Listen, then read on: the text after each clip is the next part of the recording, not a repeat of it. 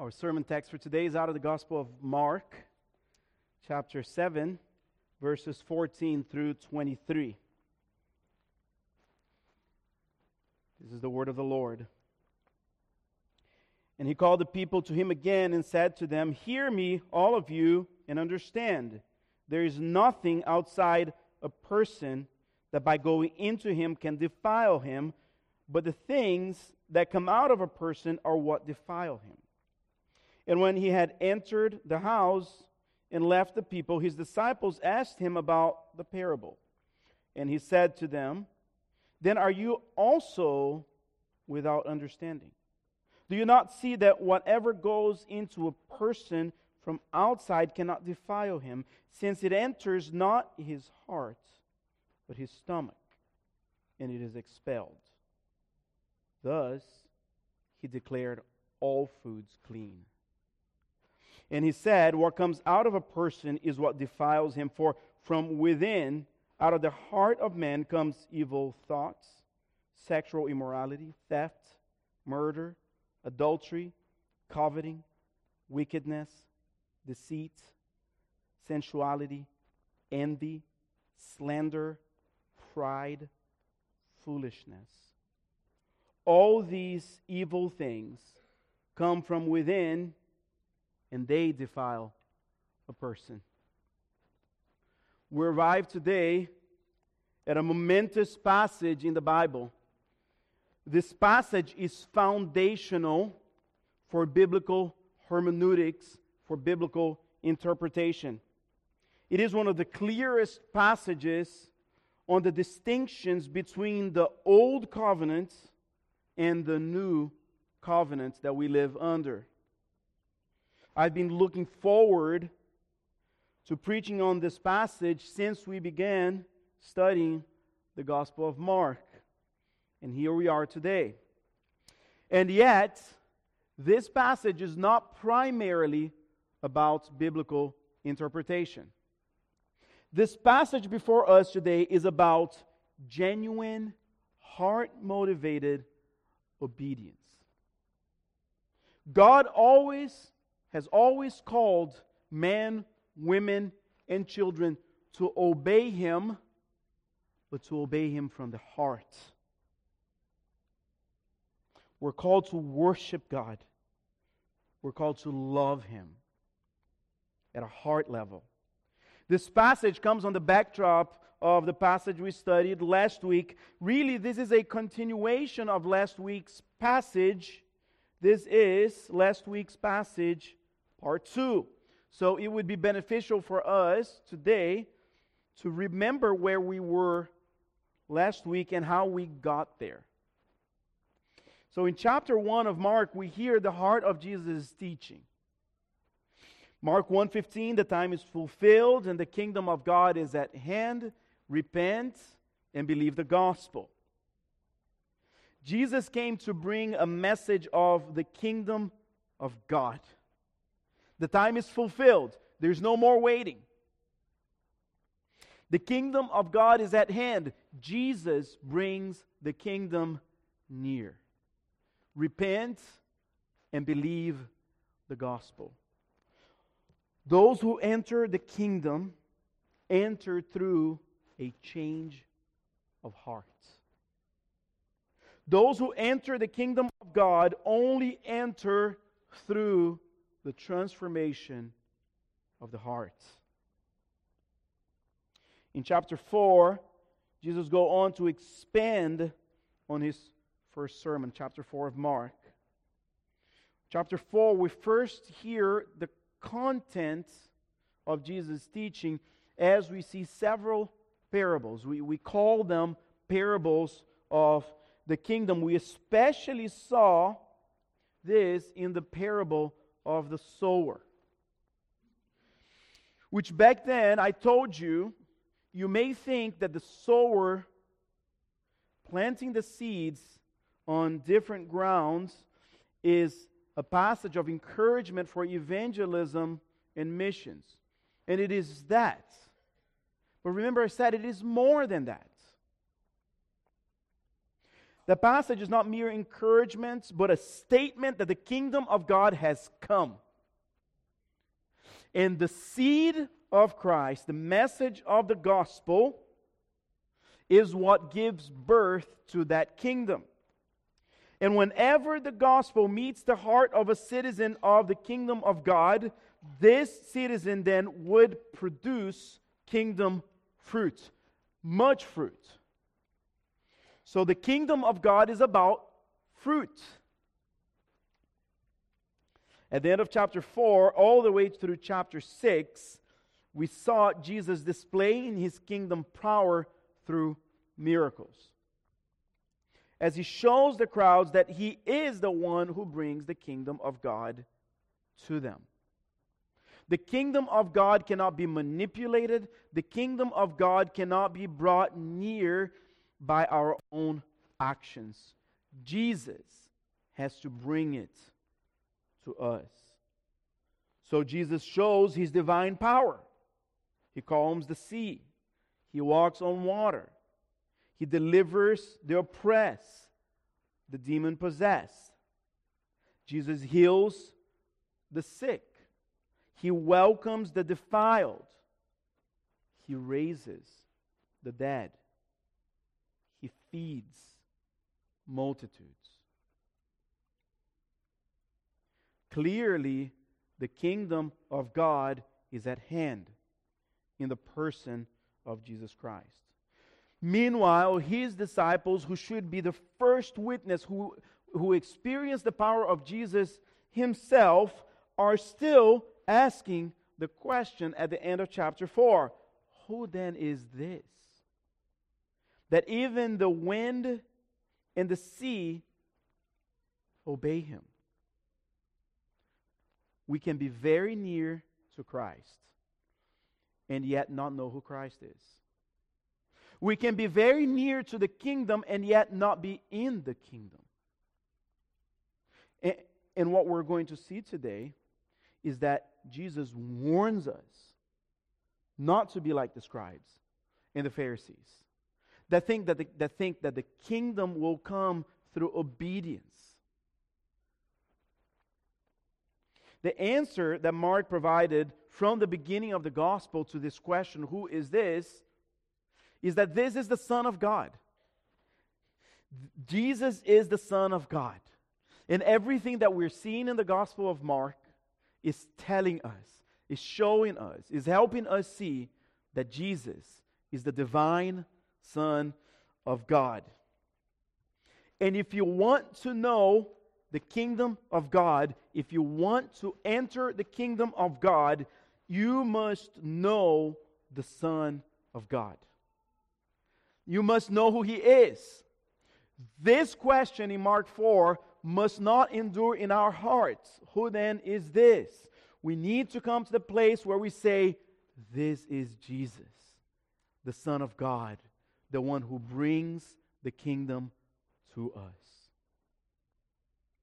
We arrived at a transition in chapter 7 last week. We met again old foes.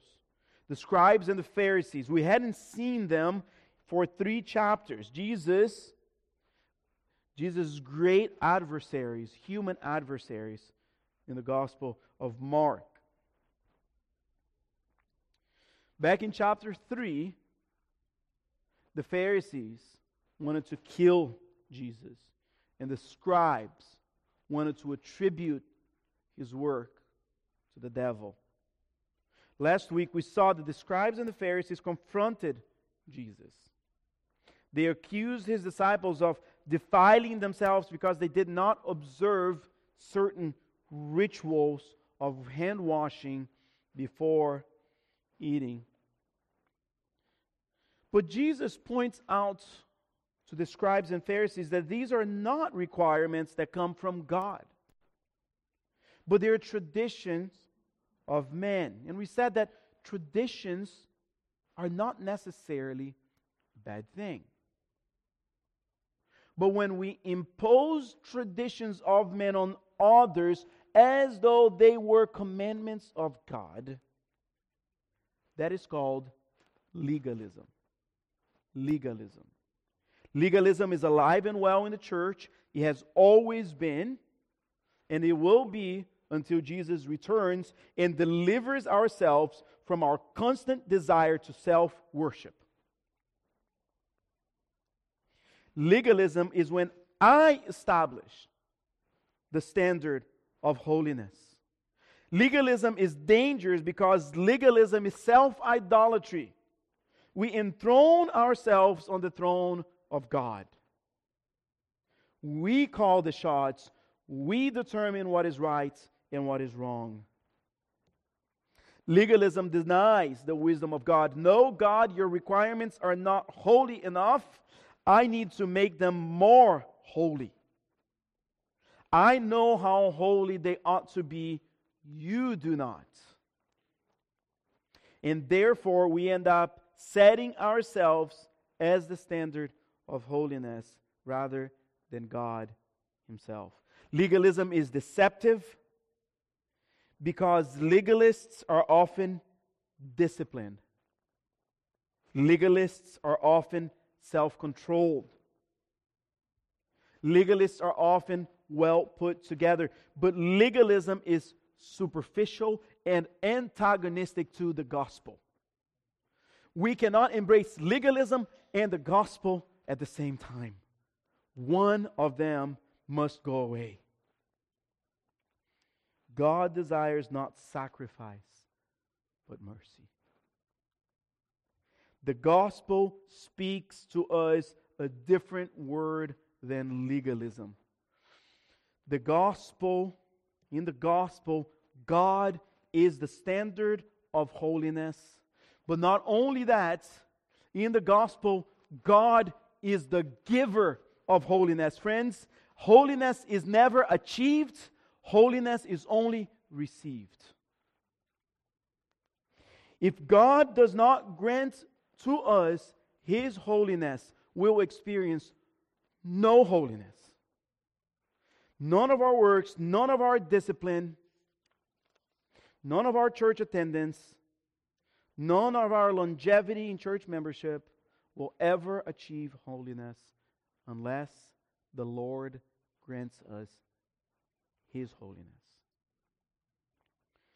At the end of the passage last week, we saw Jesus turning the table on the scribes and Pharisees.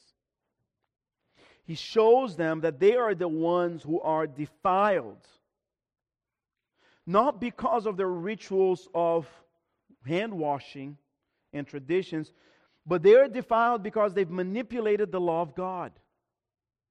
Jesus shows the Pharisees and the scribes that their tradition kept them from practicing the heart of the law love and compassion. Any obedience to God that does not lead us to love and compassion is not obedience at all. They found their way around keeping the simple commandments of honoring father and mother. Thus, Jesus shows them that their obedience was merely external. They looked alive on the outside, but they were dead on the inside. God is not impressed with legalism and external religion. God is looking for worshipers who will worship Him from the heart. So today, as we turn, as Jesus turns his attention from the scribes and Pharisees to the crowds, we're going to see two things.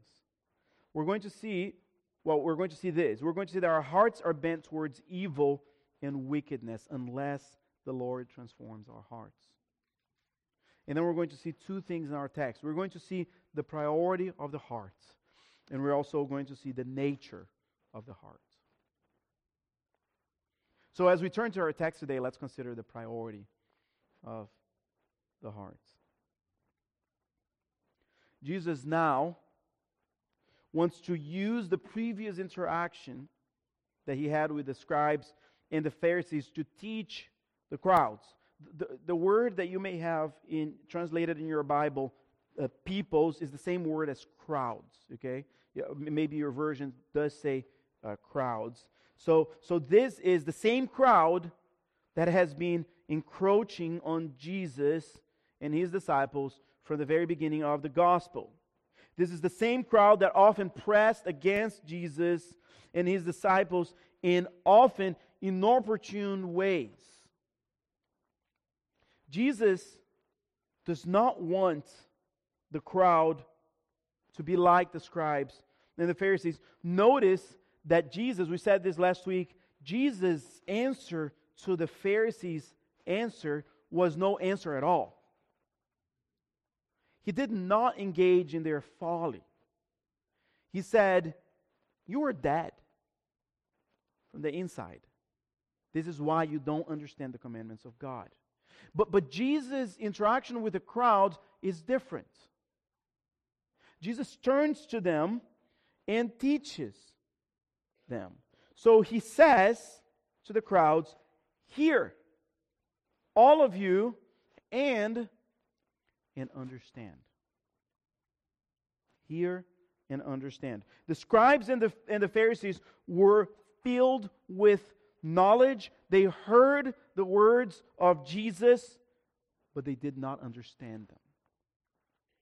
Followers of Christ don't just hear the message of Christ, they hear the message of Christ and they understand it. Proverbs 18, verse 2 A fool takes no pleasure in understanding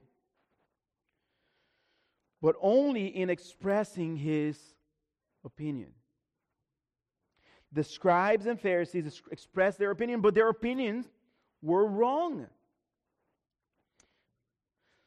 But people here had the opportunity to hear Jesus' word and understand what true defilement was. He invites them, he invites the crowd to sit under his teaching. So Jesus proposes a short parable.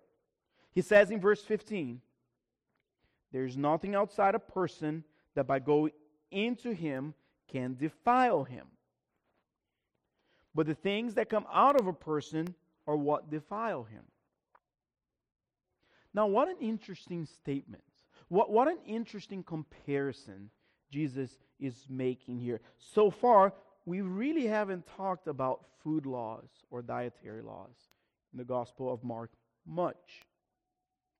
Remember, the scribes and Pharisees were not accusing the disciples of breaking food and dietary laws. They were accusing them of not washing their hands properly, according to their traditions, before they ate. Now, without getting too graphic here, what is Jesus doing? Jesus is depicting the digestive system, the digestive process. There's a sense in which Jesus is using figurative language here, and this is partially why the crowds and the disciples don't understand what Jesus is saying. It is not what we consume, what goes into our mouth, that, come, that defiles us, but what comes out of us that is defiled. At face, value, at face value, it may seem that Jesus is making a distinction between food and excrement. Okay, this is what it seems face value. But he's not. He is employing a parable. He's using figurative language to teach a deep truth. Jesus is here explaining that obedience is born of the heart and not from outward rituals. But what is the heart? Throughout the Old and New Testament, the Bible mentions the heart nearly a thousand times. And yet, when the Bible talks about the heart, it is never referring to the muscle that pumps blood through our bodies. That, that is not the heart in the Bible. No, in the Bible, the heart is the essence of who we are internally. The heart is a combination of our minds and our souls, and they contain our desires, our thoughts, our will, our inclinations. Proverbs 4:23 says this, Keep your heart with all vigilance. Why? Because for from it, it for from it flows the springs of life. Just as in a physical sense, our lives are sustained by our physical hearts, and when our hearts are healthy, we are healthy. In a spiritual sense, our lives are sustained by our spiritual hearts. Out of the hearts flows, out of the heart flows the words we speak. Out of the heart flows the love we feel. Out of the heart flows the actions we practice. Out of the heart flows our thoughts, our inclinations, our desires, our passions. So Jesus says, worry not about what goes into your body, what you eat. Worry not about what goes into your mouth.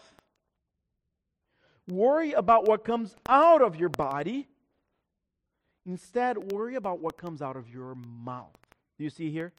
Right? So Jesus is not primarily talking about the digestive system, but he's talking about the difference between traditions and laws about what we eat versus the evidence that we give about the condition of our hearts when we speak. Why is Jesus saying this? Because the mouth speaks of the abundance of the spiritual heart. You know, we don't need to spend too much time with a person to see what the person really values, what is really in a person's heart. Just let them talk and they will tell you. I have a friend, his name is John. I first met John the day I led the funeral of his wife of 21 years. Her name was Shelley. John deeply loved Shelley. I've hardly ever had an inter- interaction with John that he didn't bring up Shelley or showed me a picture of Shelley or remembered Shelley in some ways. John's heart was always bare before me. And his love for his wife was clear and evident. Honestly, it was a beautiful thing to see. Do you want to know the condition of your heart? Do you want to know what your treasures are? Here's what you do speak. Listen to yourself and you will hear your heart. And, and we can then obey what Proverbs is saying keep your heart. But we can't keep our hearts until we know what our heart is. Here, here's a great here's a, a great thing that we can do. Ask your friends. Ask those people that talk to you. What do I often talk about? What do you hear coming out of my mouth? Do you hear humility? Do you hear faith? Do you hear patience? Or do you hear pride? Do you hear impatience and fear? And friends, as we examine our hearts, we can come to God with our hearts. And we can say, Lord, I need a heart intervention. Notice here in verses 17 and 18, Jesus enters a house with his disciples. Now, we, we again, right, so we often see that Jesus and his disciples enter the boat, that, that article, right? Definite article. Uh, when, when we're talking about the boats, apparently there was a boat that was des- designed or designated for the ministry of Christ. Perhaps Peter's boat, we don't know. Now we read that Peter and his disciples enter the house. And again, a, definite article. So this is clearly a house that was designated for the ministry. Perhaps Peter's house. We don't know. But Jesus often, when he wants to speak deeply into his disciples, he enters the house. We've seen this throughout the Gospel of Mark. So his disciples are confused about what Jesus is saying. Again, because they are, right, trying to understand literally something that Jesus spoke figuratively. So Jesus rebukes them for that. Jesus rebukes them, right, for not trying to understand what Jesus meant. And this is a great principle of application, of, uh, of interpretation, right? We try to understand what the biblical authors say, right? We, we don't impose a preconceived grid of interpretation on the Bible. What does Jesus mean? When Jesus speaks figuratively, we must understand what that picture is pointing us to. When Jesus is speaking literally, we must take every word literally. And this is how we ought to interpret the Bible. To a certain degree, the confusion is understandable. Remember, this passage started with the rebuking of the scribes and Pharisees, not for what they ate, but for traditions. But now, Jesus is talking about food. Why is Jesus talking about food? Here's why. Because Jesus wanted to go so far, presenting freedom to his disciples, that he wanted to go beyond traditions. He wanted to go all the way to commandments. And he wanted them to experience freedom in Christ in all things. Jesus didn't want his disciples to just find a little bit of relief from the tradition of the scribes and Pharisees. Jesus wanted his disciples to experience complete freedom in him. So, Mark in, verse 18 adds just a few simple words. Words that, if you're not paying attention, you might overlook them. Mark says, Thus, he declared all foods clean. Do you realize what just happened here? I mean, a universe shattering earthquake just took place here. An atomic bomb just exploded here. But Mark's comment is almost in passing, casual, parenthetical.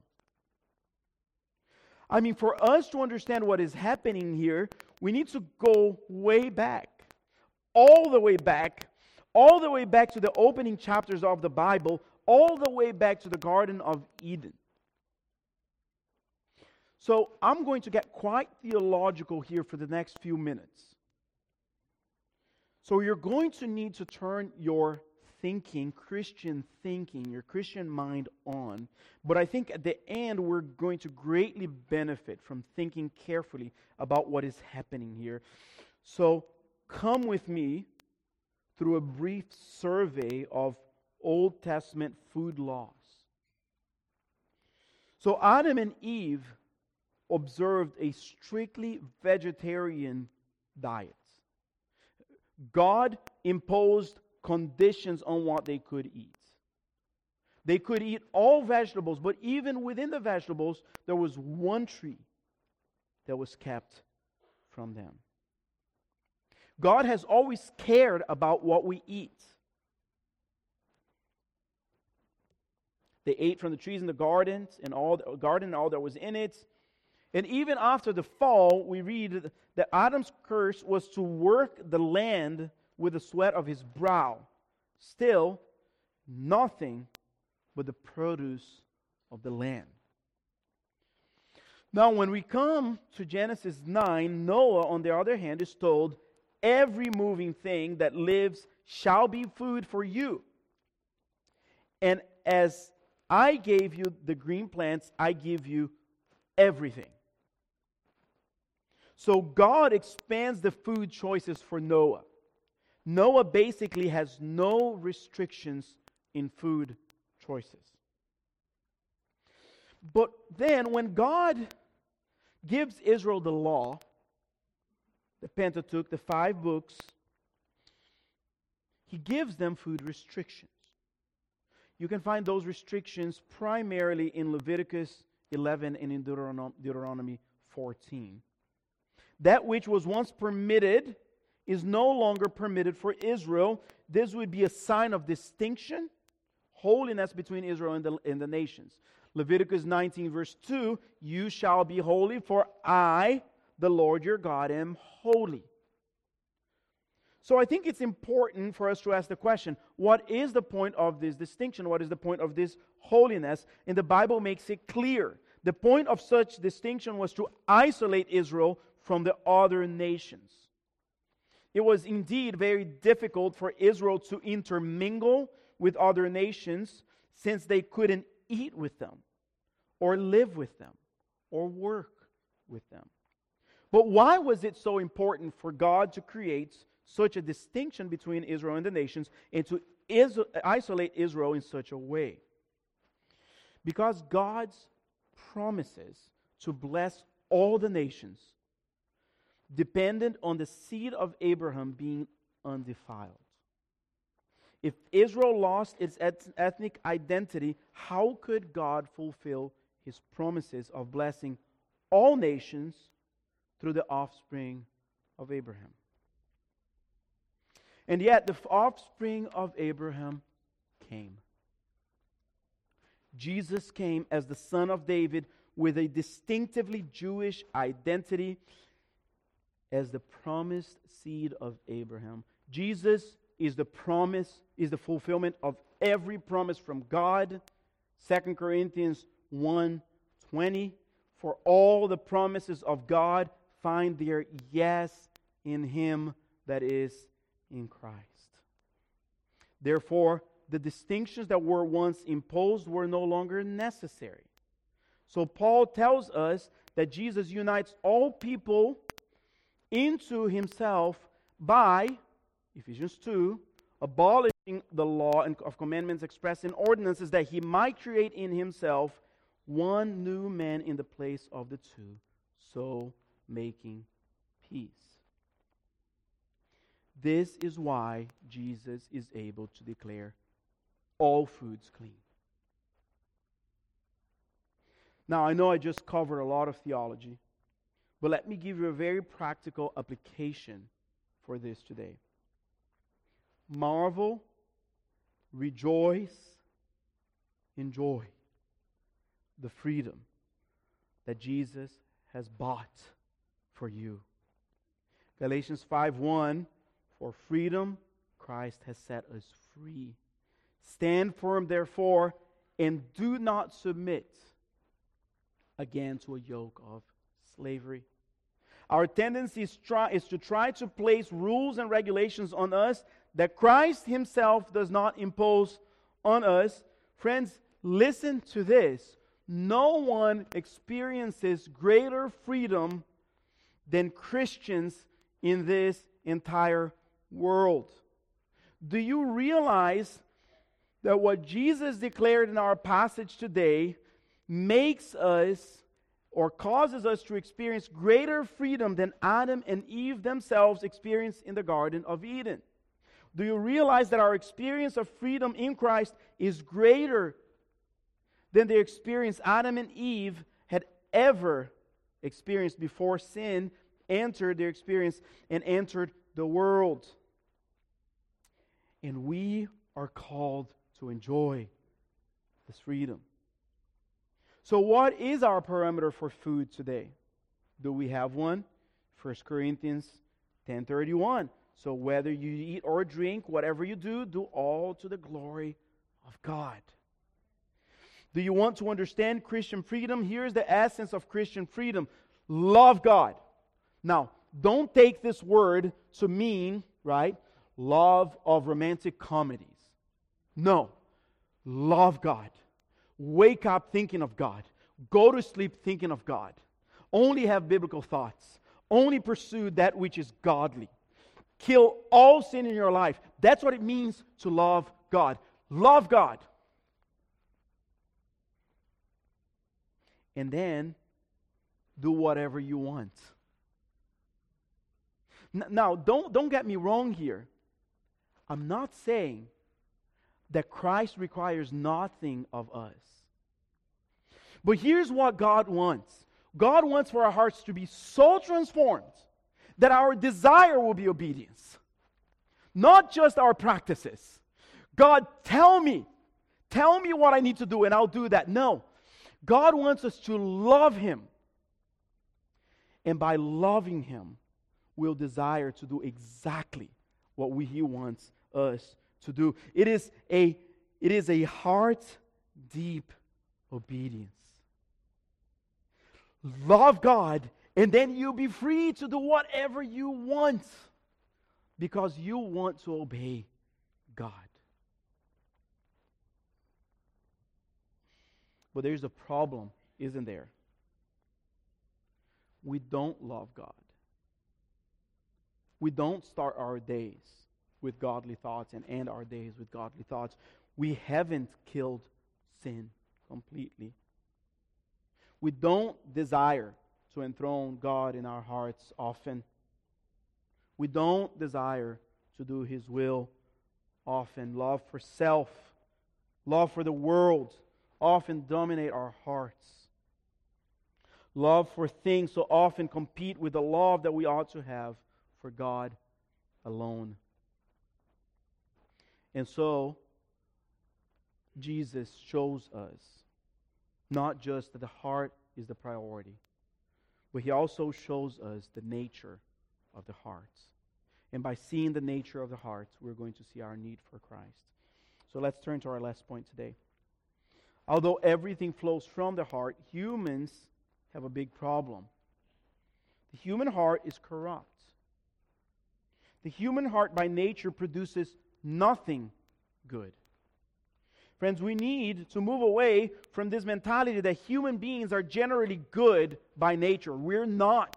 That is not a biblical thought. That is not a biblical principle. The only thing that the Bible says that we are by nature, right, is the object of God's wrath. We're by nature, Ephesians 3, objects of God's wrath. Our children are not by nature good. Our loved ones are not by nature good. We don't obey our ways into heaven. Heaven is not a place for people who are naturally good. Jeremiah 17, verse 9 The heart is deceitful above all things and desperately sick. Who can understand it?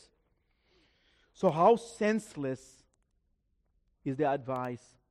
Follow your heart.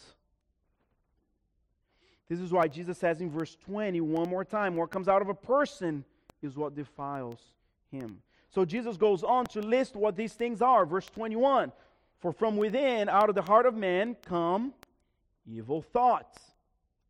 Interesting that Jesus begins with the mind. No sin is conce- conceived in the heart that was not first born in, I'm sorry, no sin was con- first conceived in the he- hands, actions, that was not first born in the mind, in the head. Then he mentions sexual immorality. This is porneia which refers to any sexual activity outside of marriage. Theft, which is taking things that belong to others. Murder is the taking of a human life. Adultery, sexual activity with someone other than your spouse. The list becomes a little more internal now. Verse 22 coveting is desiring something that, has, that God has not given you. Wickedness is just another word for evil, deceit is the intentional misleading of others into falsehood. Sensuality, which does not only refer to sexuality, but to anything that is carnal, fleshly. Envy is the desire to is to desire the life, the possessions, the experiences of another. Slander is to speak evil of another person in order to defame them. And let me say something here about slander. Slander disguises itself in many ways at a church.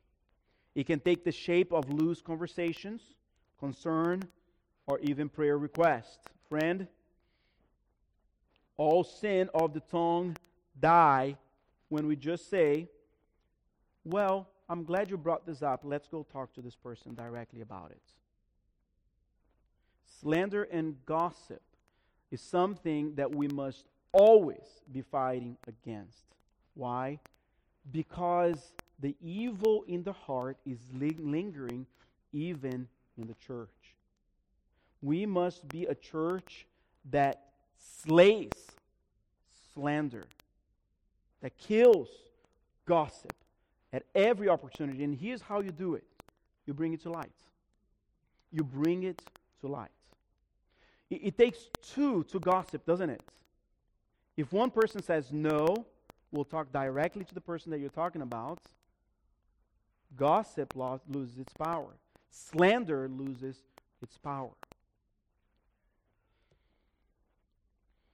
Then he goes on to say pride, which is an inflated view of self. And then finally, foolishness, which is a rejection of God's way. So Jesus concludes in verse 23 saying, All these evil things come from within and they defile a person.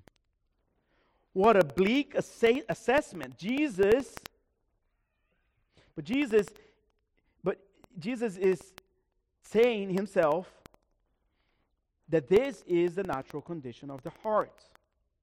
This is the natural condition of my heart and of your heart also. Jesus is telling that this is the condition of every human heart. Friends, Jesus is telling you that the condition of your heart apart from Him is hopeless.